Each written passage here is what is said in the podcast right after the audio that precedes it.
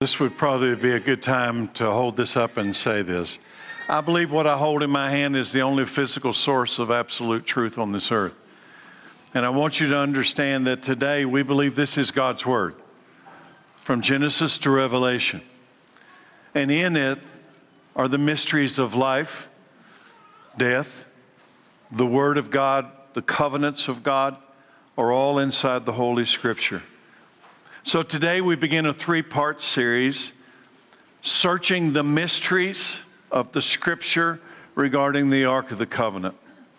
I started this study some time ago, just personally, and I thought it might just be one session, and that led to two, and that led to three. So I, am encouraging you to be a part of all three of these sessions as we search out the Word of God for the mysteries, the revelation, of the mysteries of the Ark of the Covenant. So let's begin with the word, the Ark. The Ark of God. The word Ark is found for the first time in the Bible referring to a large boat and a covenant promise of salvation from God. I don't know if you've ever thought about it like this, but in the story of Noah, there are two things, two events. There is the ark, referring to a boat, and there is a covenant, referring to God's revelation of something that's coming, and how you, Noah, might prepare yourself for the event that is going to soon arrive the ark and the covenant. So let's go to Genesis 6 17, the first time you'll find the word ark in the Bible. Behold, I even I, this is God speaking, I am bringing the flood of water upon the earth to destroy all flesh in which the breath of life from under heaven, everything that is on the earth shall perish. Did you get it? God is announcing everything on the earth is going to perish. But I will establish my covenant. We've got the ark, We've got, I will establish my covenant with you, and you shall enter the ark, the ark and a covenant. You and your sons, and your wife, and your sons' wives with you. Now, let me start today with something important. You believe this story, right? You believe there was a literal worldwide flood, right? And the reason I say that is many churches have abandoned the Bible, and I want to make sure you understand when you come here that we have not, we're not one of those churches. That we have not abandoned the Word of God, not here, not, not here. I'll hold it up to start today announcing that we believe here that the Bible is the literal Word of God, the, the revelation of truth to all of mankind. There's no idolatry, not here. Not apostasy, not here. Not abandonment, not here. The ark of God and the covenant of salvation. This series begins with an ark of God and a covenant of salvation. God's plan to save mankind from the coming judgment. Judgment was coming. God had already determined in his mind that judgment was going to fall upon the inhabitants of planet Earth. So he made a way of escape. And you need to understand that the way of escape was an ark and a covenant, one of the mysteries from God's word. God warned us through the apostle Peter, some 4,000 years after the flood, that many in the last days would deny the flood that many in the last days would not just deny the flood, but they would deny the literal six day creation of the earth. And we're living in those last days where even churches no longer believe in the literal flood of Noah no longer believe in a six day creation event of God by speaking everything into existence. And there'll be people sitting in this room, maybe watching online right now, and you say, Well, I don't really understand why that's such a big deal. Listen carefully. If you could be convinced that there was no worldwide flood, what you're really being convinced is that God never really judged the people of the earth. And if you can convince yourself that he never did it then, you could maybe convince yourself that it's not going to ever happen in the future. Both would be incorrect and deadly. In 2 Peter, now I'm, i want you to understand, I've gone from the beginning, Noah's flood, the ark, and a covenant, now to 2 Peter, the church age the age in which we live in after the death and burial of Jesus Christ, death, burial, and resurrection. Peter makes a warning to the last days church, the last days people. What's the warning? Verse 2 I want you to remember what the holy prophets said long ago and what our Lord and Savior Jesus commanded through the prophets. I want you to remember so you don't forget what? Most importantly, I want to remind you that in the last days, and you're in the last days, in the last days, scoffers are going to come and they're going to mock this. They're going to mock the truth. And they're going to follow, instead of this, they're going to follow their own evil desires. The desires of the human heart will take precedent over the truth of God's word. They will say, Peter even announced what they're going to say, these scoffers in the last day. They will say two specific things. What happened to the promise that Jesus is coming again? It's been 2,000 years. All you Christians waiting for him, he's not here is scoffers or mockers. And then they say from, the, from before the times of our ancestors, everything has remained the same since the world was first created. They've, you, you Christians have always said you're waiting for Jesus. Every generation has said you're waiting for Jesus. He's not here. It's always just been the same.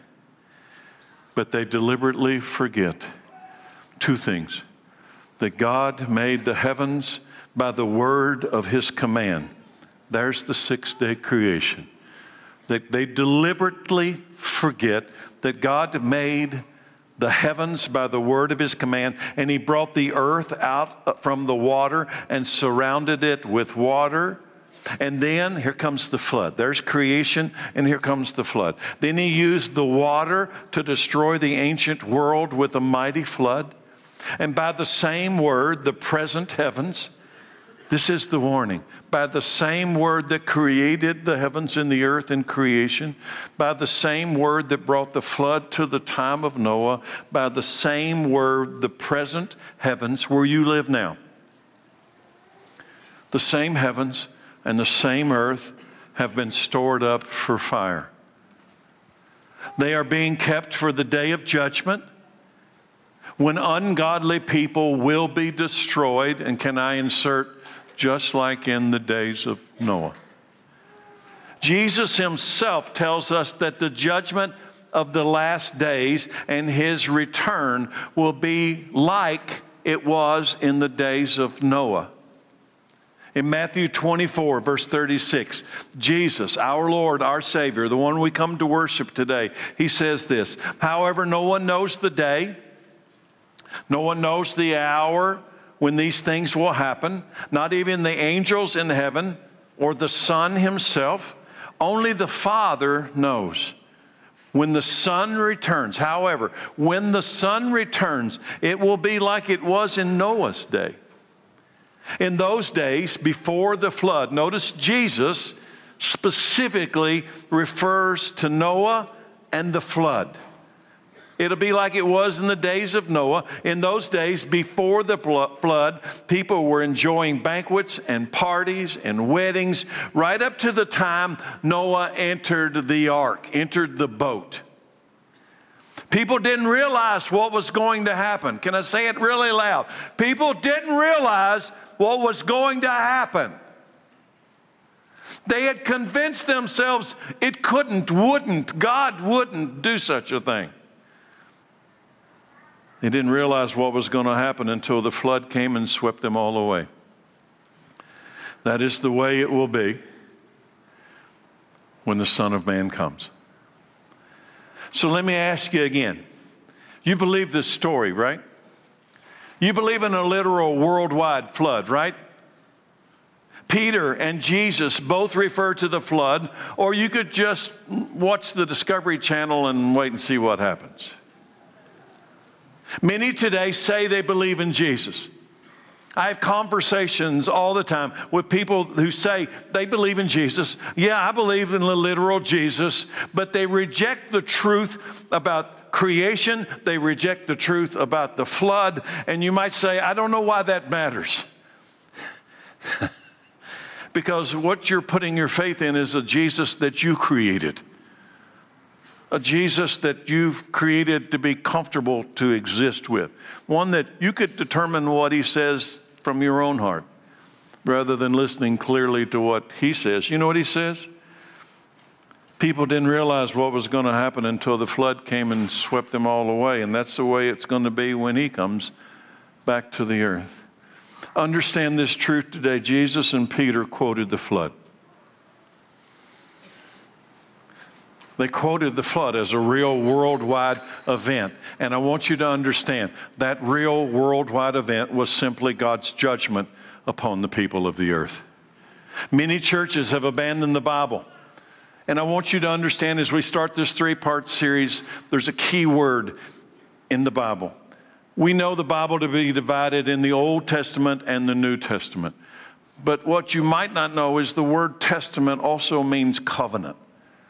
So we have the Old Covenant and we have the New Covenant.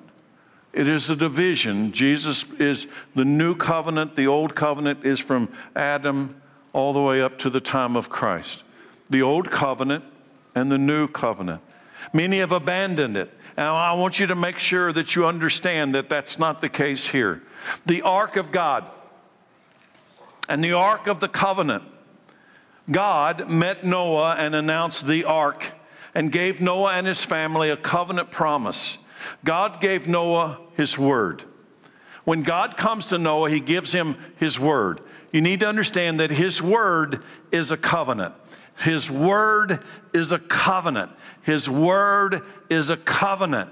So when God comes to Noah and tells him about his plan to bring judgment upon the earth, he's giving him a ark and a covenant, a way of escape from the coming judgment. And God kept his covenant promise to Noah, and they were all saved, eight of them. God's part in this event was the ark of the covenant the promise, and what was Noah's part. This is so important. God's part is He knew in advance His plan. He revealed His plan to Noah, who revealed it to people on the earth.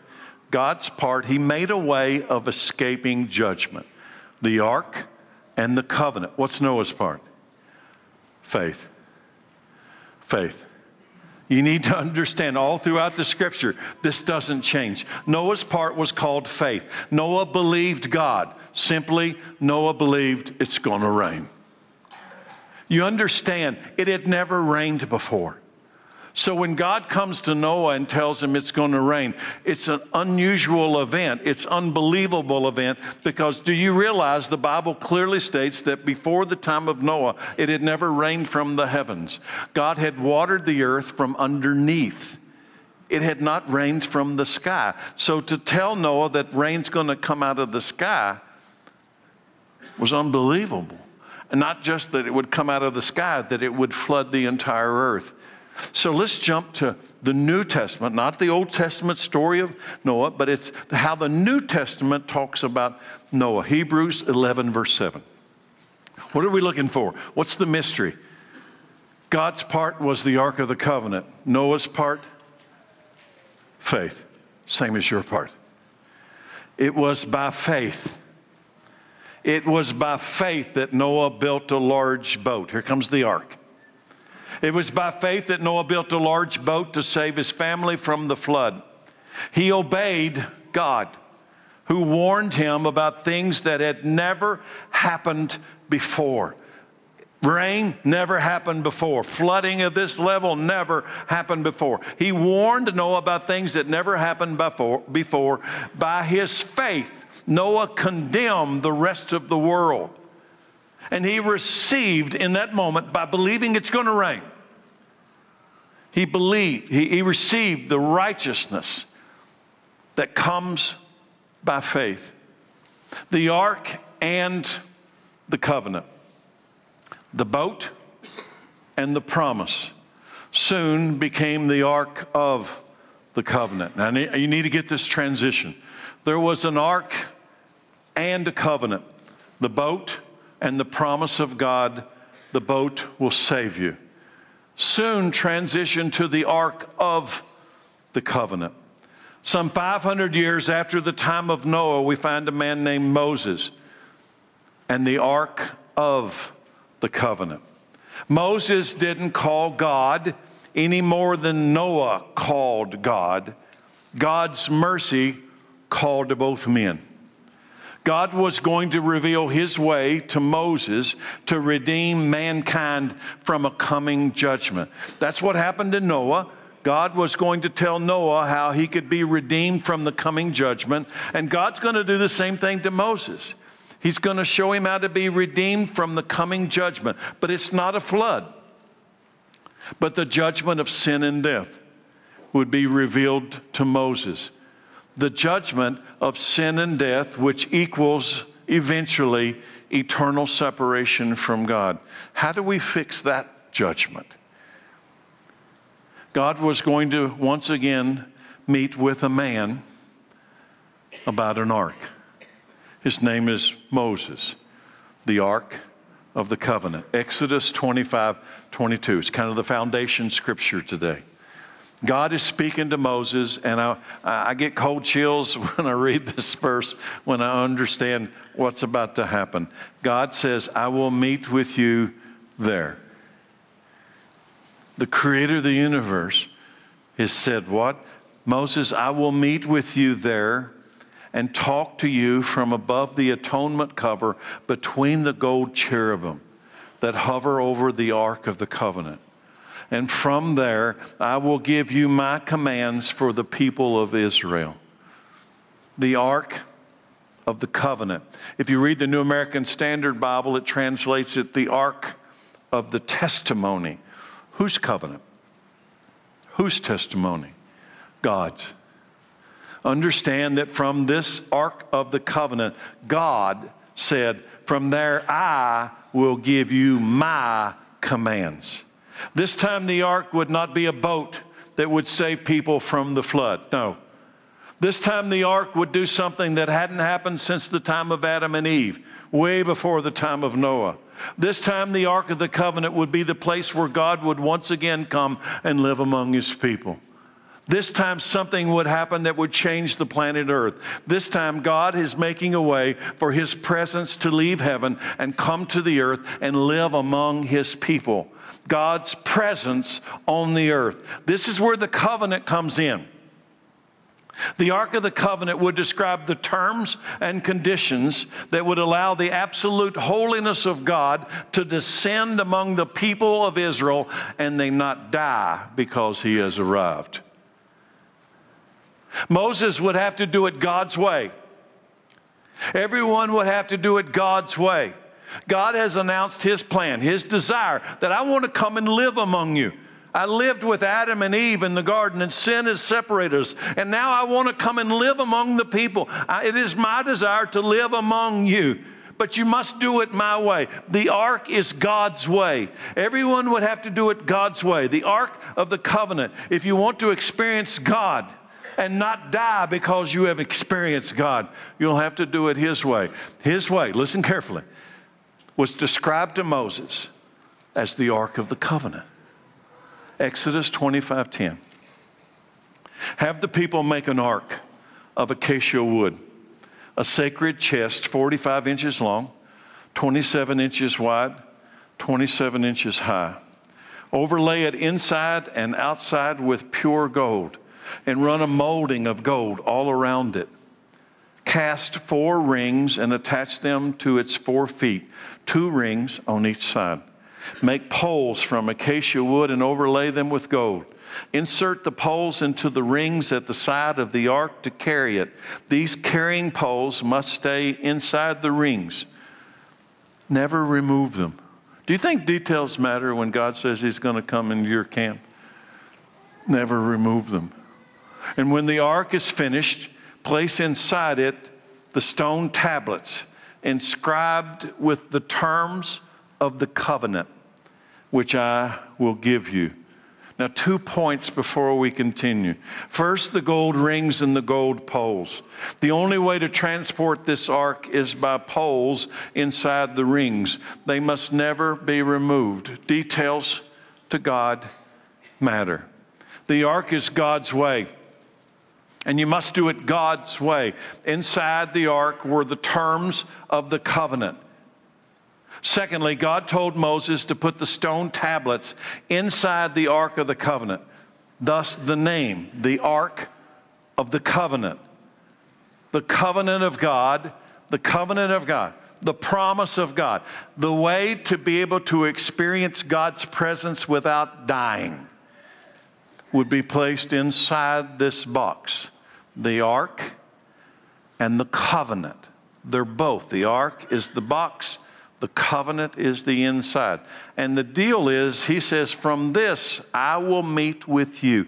From this I will talk to you and reveal my plans for you. Do you know what the. So inside are the stone tablets. The stone tablets which had the Ten Commandments. So let's see what's on what's inside the box. What's inside the box? Exodus 20, verse 11, verse 1, excuse me.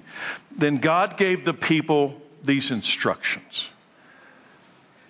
I am the Lord your God who rescued you from the land of Egypt, the place of your slavery. You must not have any other gods but me. You must not make for yourself an idol of any kind or an image of anything in the heavens or on the earth or in the sea. You must not bow down to them or worship them, for I, the Lord your God, am a jealous God who will not tolerate, who will not tolerate your affection for other gods. I lay the sin of the parents upon their children. Anybody listening? I lay the sin of the parents upon their children. The entire family is affected. Even children in the third and fourth generations of those who reject me. But I lavish unfailing love. Somebody say hallelujah. But I lavish unfailing love for a thousand generations on those who love me and obey my commands. You must not misuse the name of the Lord your God. The Lord will not let you go unpunished. He will not let you go unpunished if you misuse his name. Remember to observe the Sabbath day by keeping it holy. You have six days each week for your ordinary work, but the seventh day is the Sabbath day of rest, dedicated to the Lord your God. On that day, no one in your household may do any work. This includes you, your sons and daughters, your male and female servants, your livestock, or any foreigners living among you. For in six days, here comes creation revealed again. For in six days the Lord made the heavens, the earth, and the sea, and everything in them. But on the seventh day he rested. This is why the Lord blessed the Sabbath day and set it apart as holy. So inside the ark is a covenant. The covenant is the Ten Commandments. The first four of the Ten Commandments, guess what?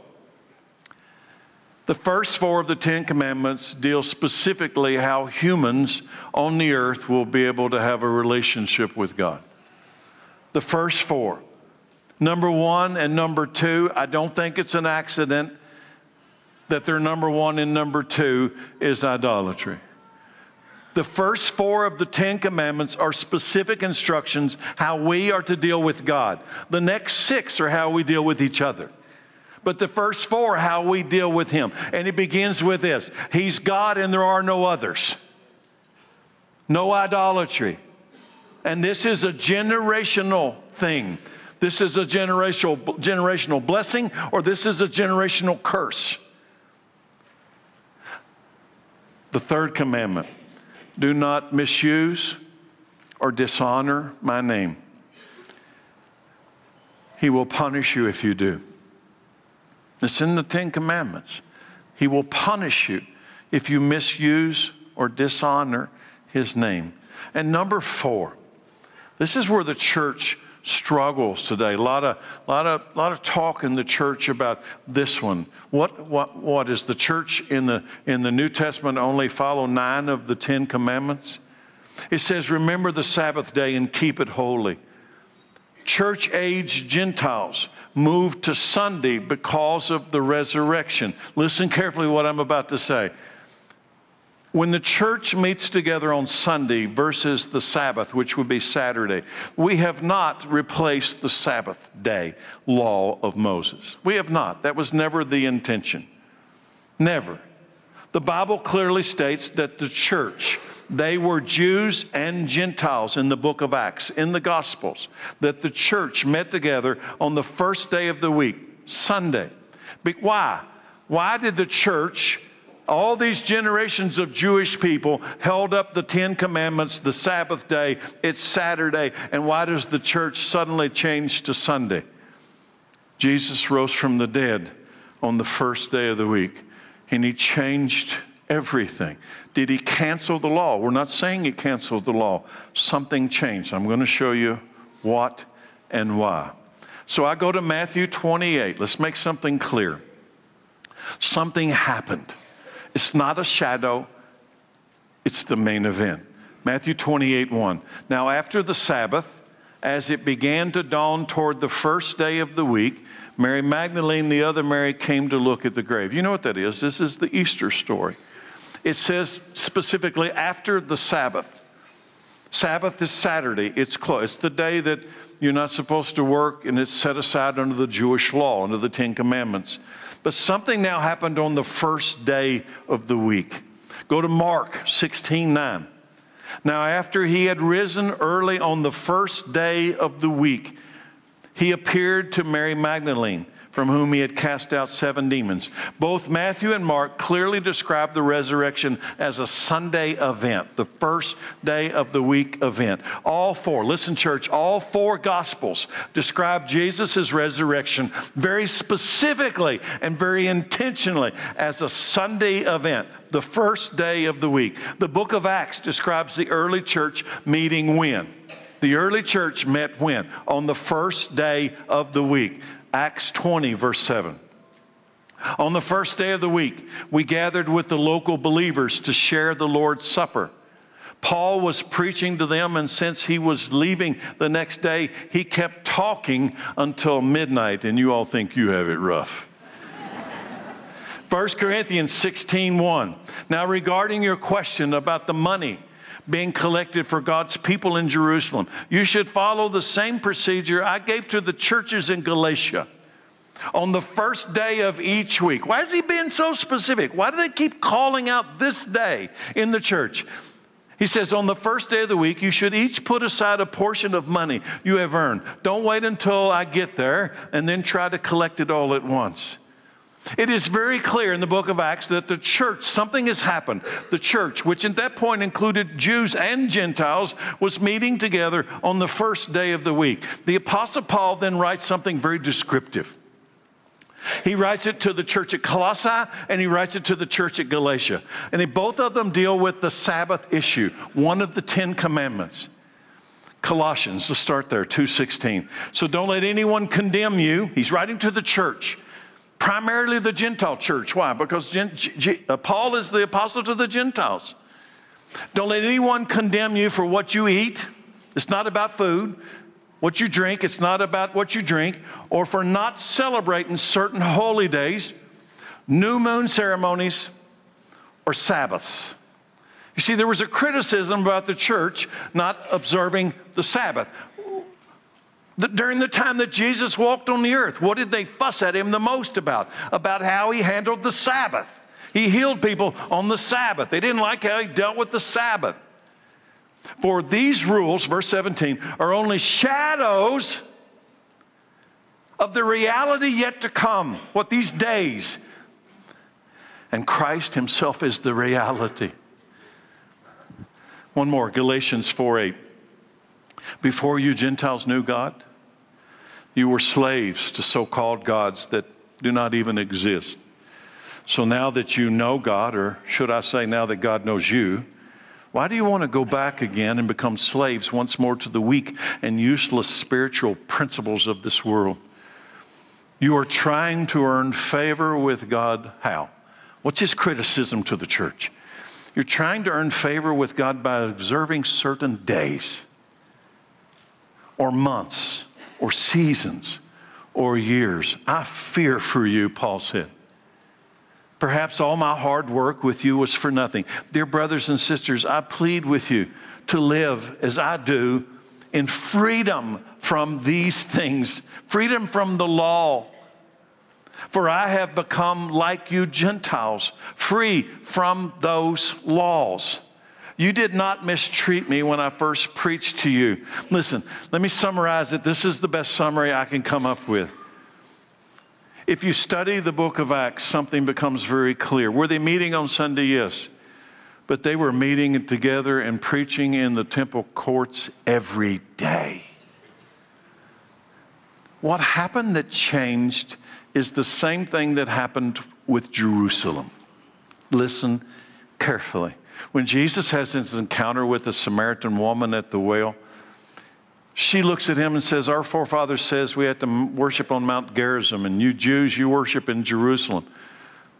And Jesus looks at her and says, I tell you, the time is coming and now coming when you won't have to go to Jerusalem anymore.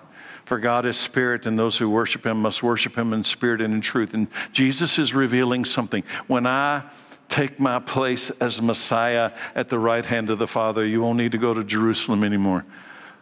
Worship of Jesus will cover the earth and it will cover every day. It won't be allotted to a single day called a Sabbath day. It'll be every day, every day. We won't, you won't have to go to Jerusalem and there won't be about a certain day. Those are shadow events that will one day be fulfilled totally by Christ Himself. Now, let me say this this is important. Should we set aside a day to worship? Yes. Should we set aside a day to rest? Yes. Yes, you should. Maybe for you that's a different day than Saturday. Maybe, maybe Sunday is your day. We're not trying to replace the law. Jesus came not to cancel the law, but to fulfill the law. He's not the shadow, He's the event. His resurrection is the event. And His event was preached in the Jewish temple Monday, Tuesday, Wednesday, Thursday, Friday, Saturday, and Sunday. Let's just summarize that point. Now, back to my main point. The Ark of the Covenant described how a people could survive the presence of God's holiness and not die. The next six commandments of the Ten Commandments describe how mankind can live with each other and we not kill each other. Do you understand? that in the Ten Commandments, the first four is how we can live with God and not die. The next six are how we can live with each other and not kill each other. Number five, commandment says what? Honor your father and mother. Number six, do not murder.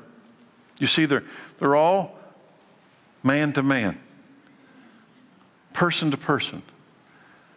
Do not commit adultery. Do not steal. Do not bear false witness against your neighbor. Do not covet your neighbor's stuff, his house, his wife, his donkey, his stuff.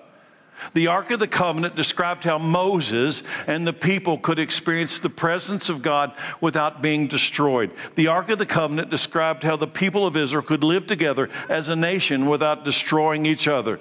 Now let's go back to the foundation verse for this session number one Exodus 25 22. God to Moses, I will meet with you there. And I will talk to you from above the atonement cover between the two gold cherubim that hover over the Ark of the Covenant. And from there, I will give you my commands for the people of Israel. Now, all of that background is to ask this question. So, how did that work out for Israel? God made a way. God made a way for the people to live in His presence without being destroyed by His holiness. God made a way for the people to live in a, in a nation loving each other and dwelling without destroying each other. He made a way. It's called the Ark of the Covenant. How'd that work out?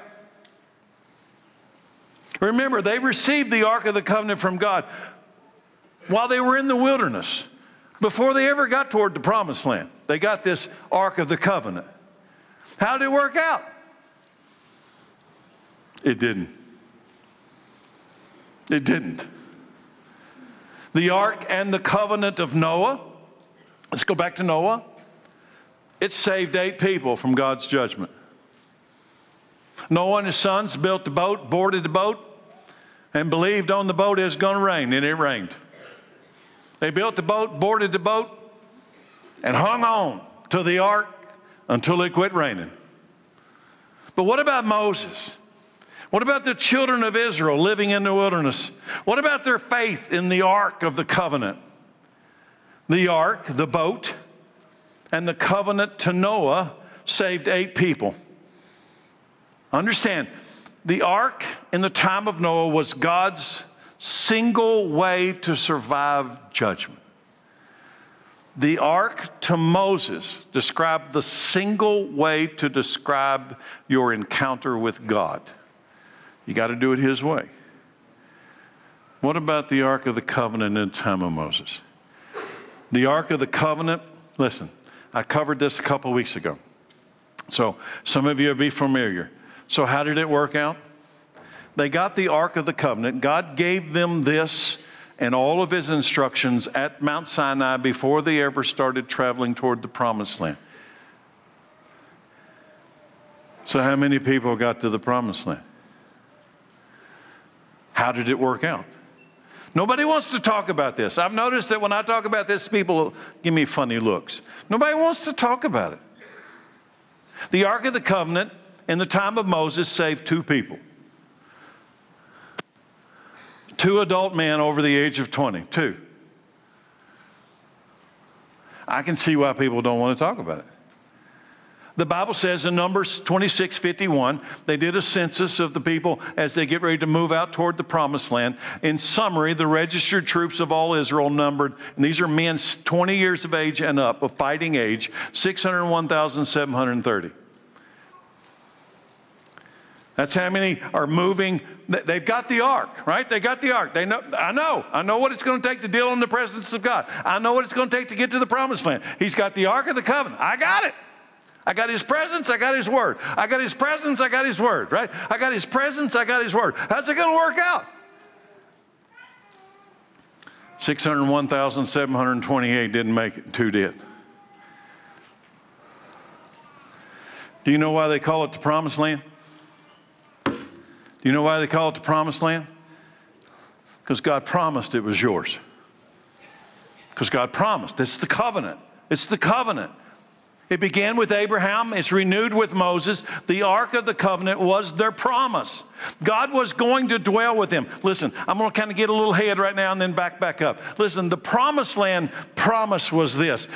On your way to the promised land, you'll be in a tent and I'll encounter you in a tent behind the curtain above this, above this. I will meet with you. I will live among the people in a tent. But when you get to the promised land, I'm going to give you Jerusalem. When we get to Jerusalem, you're going to build a building. And in the building, we're going to put this in the building, and I'm going to live in Jerusalem. My footstool, my throne will be in Jerusalem. All this is yours.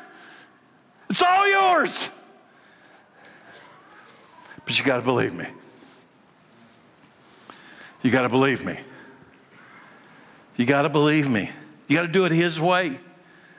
God had given these people a covenant promise along with His very presence above the Ark of the Covenant. Understand, listen, if you don't get anything else today, understand the Ark of the Covenant was His presence and His Word. His presence and His Word was with them. His presence and His Word. It's the covenant. But you must do it His way. God told him that He would go ahead of them into the land, He would fight for them. All they had to do, all you got to do is believe me. Just believe me. It's called faith. Spiritually speaking, in the time of Noah, it was build the boat. board the boat, hang on to the boat until it stops raining. In the time of Moses, it's build the, build the ark, cover it with pure gold, and get on board with what's inside of it. Believe that I am who I say I am, Moses, Yahweh. And I will take you all the way to the promised land. You will have my presence and your word. You won't need anything else. The Ark of the Covenant, the promise of God, the presence of God. So, how did it turn out? How did it turn out? Deuteronomy 1, verse 2. Normally, it takes only 11 days Normally, it takes only 11 days to travel from Mount Sinai to Kadesh Barnea, going by way of Mount Seir. But 40 years later, oh no.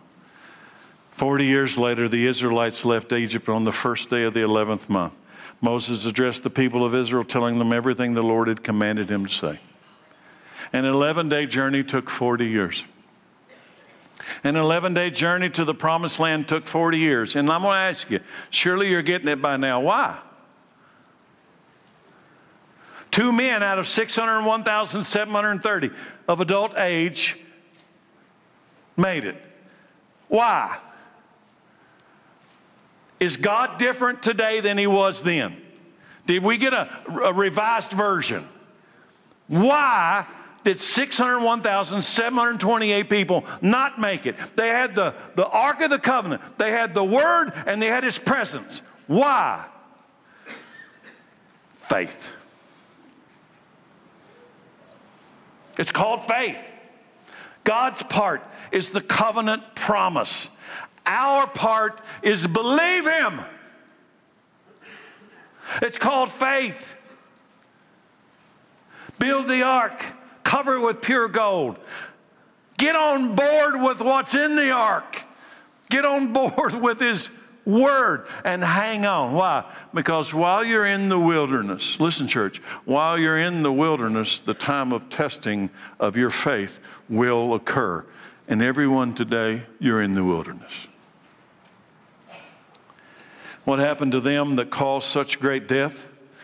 What went wrong? Moses had sent out 12 spies into the promised land to check things out before they crossed the Jordan. This is what went wrong, terribly wrong. And I'm going to ask you as I read it can you see the Ark of the Covenant in this story? One year of wandering for every day they refused to believe in God's covenant. One, every day they refused to believe, every, every, every day that they refused to believe God's word, He put a year of wandering next to it. I want to read the story. It's important. There's power in His word. Numbers 13 25.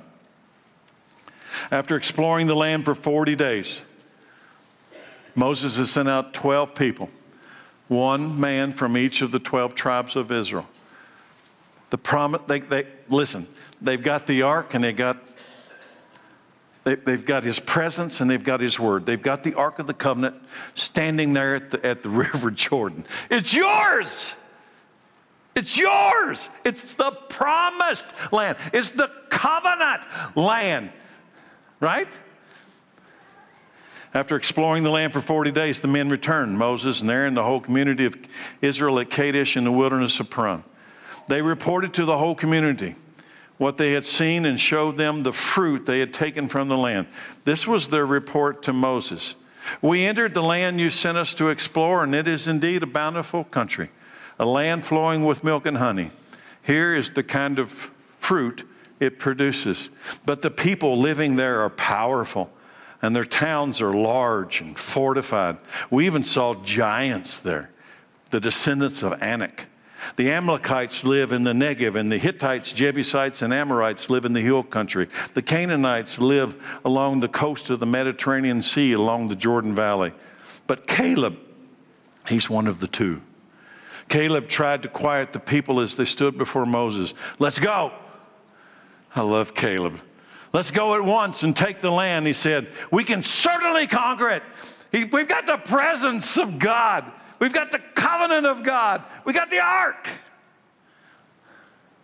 We could certainly do it, but the other man who had explored the land with him disagreed. We can't go up against them. They are stronger than we are. So they spread this bad report about the land among the Israelites. The land we traveled through and explored will devour.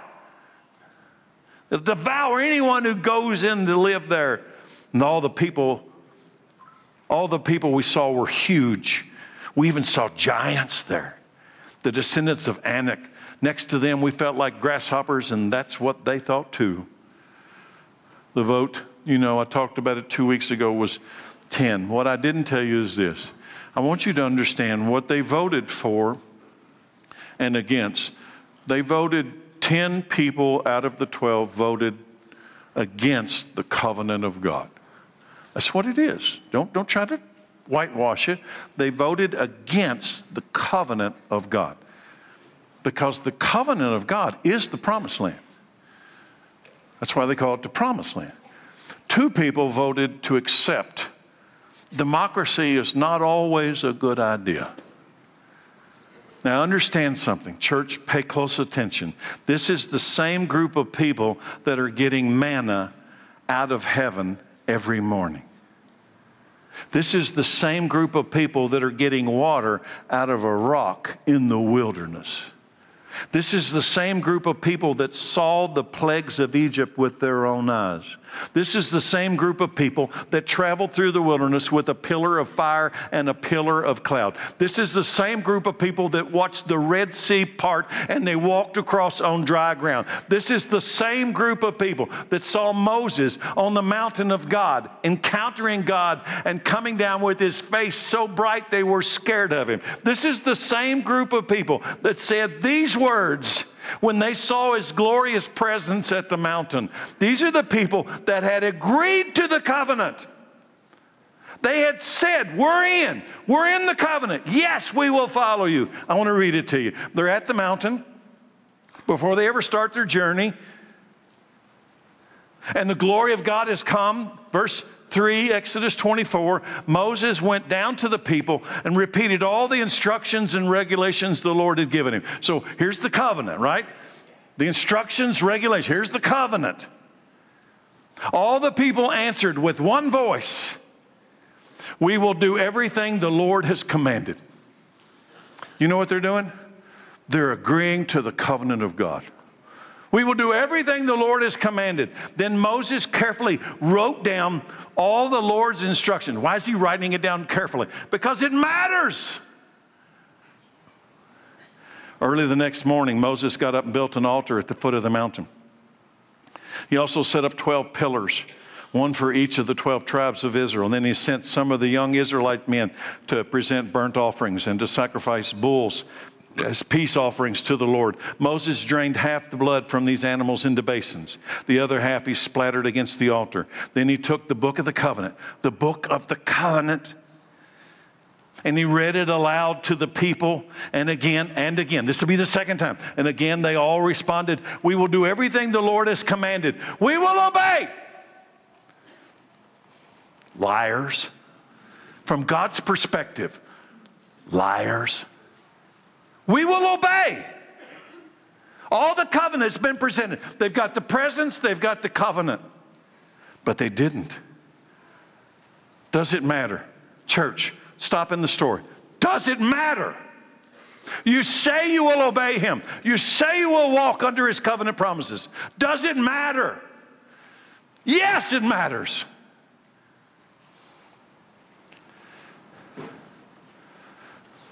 They had the ark. They had the ark, the throne of God, the presence of God, the word of God. They had it. They had the covenant. Listen, here's the main point today. What they didn't have was faith. They had the presence of God, they had the Word of God, the covenant of God. They didn't have faith. And you know what's funny today? It's not really funny, funny, but it's funny, kinda. And I'm almost hesitant to say it. There are people in this room and watching me online today that, if you'd be honest, You're probably not going to say it after I say this, but if you be honest, you don't really, in the past, never really believed that there was a worldwide flood. And you today really don't believe that God created the heavens and the earth in six days. And yet you say you believe in Jesus. Then what Jesus do you believe in? Did you fabricate him from somewhere, something? You see, the reason I make such a big deal about that is the Bible clearly says that when Jesus returns, and he's going to return, maybe soon, his name, his title is the Word of God. He is the covenant. He is the covenant. He is the ark of our salvation. He's it. He's it. Do you understand? He's it. And when He comes upon the scene, He calls it a new covenant. You've got a copy. It's called the New Covenant. It's called the New Testament. And he revealed it in this way it is the new covenant of my blood. And he offers us his presence, and he offers us his covenant, a new covenant. Hebrews says it's a better covenant than the first one, it's got better promises. We must believe the covenant promises of God by placing our faith and trust in Jesus. That's the only way anybody's going to get into the promised land. Now, I'm going to tell you, that's going to wrap it up for part one. Whew. But I'm laying the foundation. Listen, you do not want to miss part two and part three because it gets way better, way better. They're better promises. Hebrews says there's so much better, the new covenant, so much better promises than the old. So I'm going to close this session with a question to the church, which is why the Lord has impressed this series upon me. What should we, the church, today be learning about this event of the Ark of the Covenant, session one? What should you and I be learning today? The Word of God is powerful and it's sharper than any two edged sword, and it's rightly dividing joint and marrow, separating truth from lies. What, should we, what are you learning? What are you seeing? What's the Holy Spirit revealing today? And I'm going to ask you a personal question Do you have a copy of the covenant promises of God? Do you know how important this covenant is? Do you have a copy? The old one, you got a copy of the new one? Do you read it? Do you believe it? Oh, it doesn't matter now. Does it matter? Listen, reading it is not called faith. Reading this book is not called faith. Today, I tell you, the reason the new covenant is better than the old is you don't have to build the ark. Jesus built it. He built your way of escape. He offers you His presence. He offers you His Word. He offers you Himself. You will not escape judgment that's coming apart from Him. And listen, reading it is not called faith. You will need to get on board. He built it, this ark, but you will need to get on board with what was written. And you will need, church, you will need to hang on to the ark of our salvation, Jesus, while you're in the wilderness outside the promised land, because it's going to get rough. Hebrews 4 1. And I'm just going to say, please listen to this. God's promise of entering his rest. This is New Testament. New covenant. This is new covenant. This is new covenant. If you're waiting for another one, there's not another one. God's promise of entering his rest still stands. Somebody say hallelujah. That means the door's open. God's promise of entering his rest still stands. So we ought to tremble with fear that some of you might fail to experience it. You ought to be afraid. For the good news, this good news, here's the new covenant, that God has prepared this rest has been announced. This is the promised land, right? God has prepared this now. It's been announced to us, church age, just as it was announced to them, Moses and the children of Israel. It's been announced to us in the church age, just as it was announced in the Old Testament to Moses. But it did them no good because they didn't share the faith of those who listened to God. For only we who believe will enter his rest.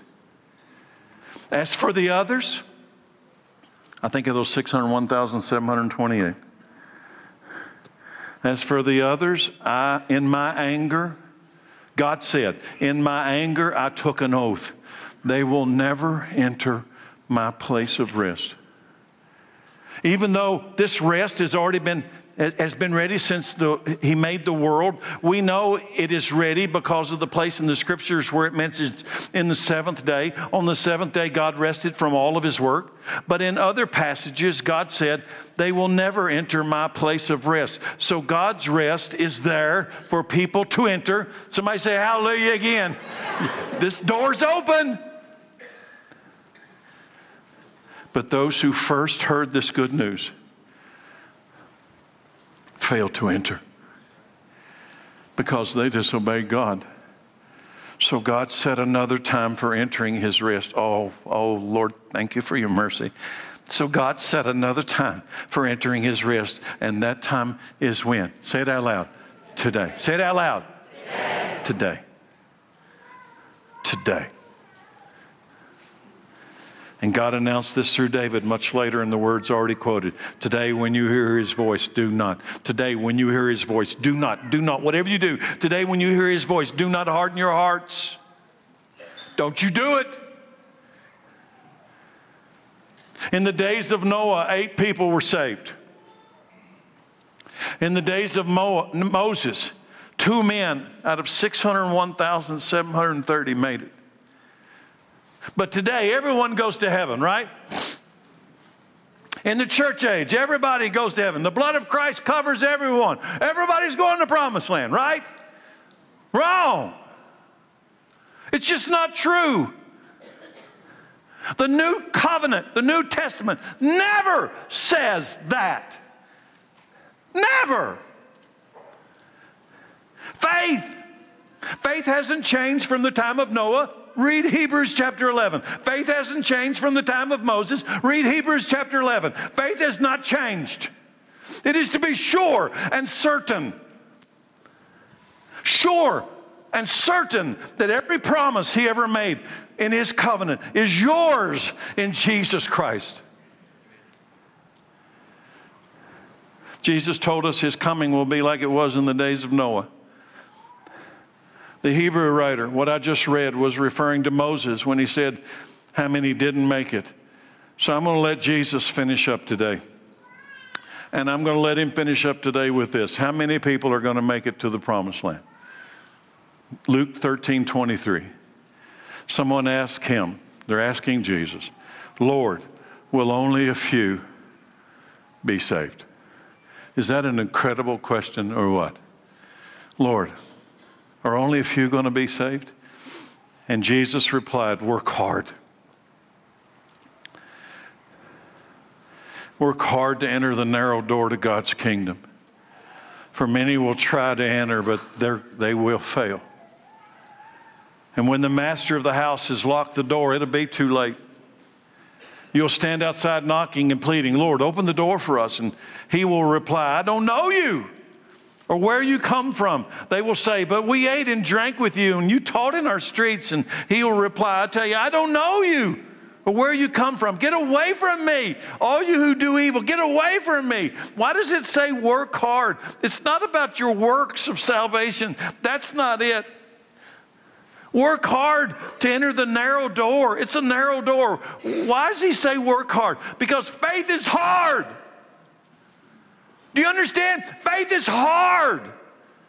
The whole world is going one way and we're turning and going the other way. Faith is hard. You know what else is hard? Repentance is hard. Repentance when you face God. You turn from your self centered life and you face God and you admit your, your failures. You admit your, your sin, the secret things about yourself as if He doesn't know. Faith is hard. Repentance is hard. Dying to yourself, denying yourself, it's hard. But it's the only way you're going to find life. It's the new covenant. You want to meet my disciple, you got to deny yourself, you got to take up a cross. That's hard. It's hard. It's hard. It's hard. It's not impossible. It's very possible because he comes. When you turn to him, he comes. He comes.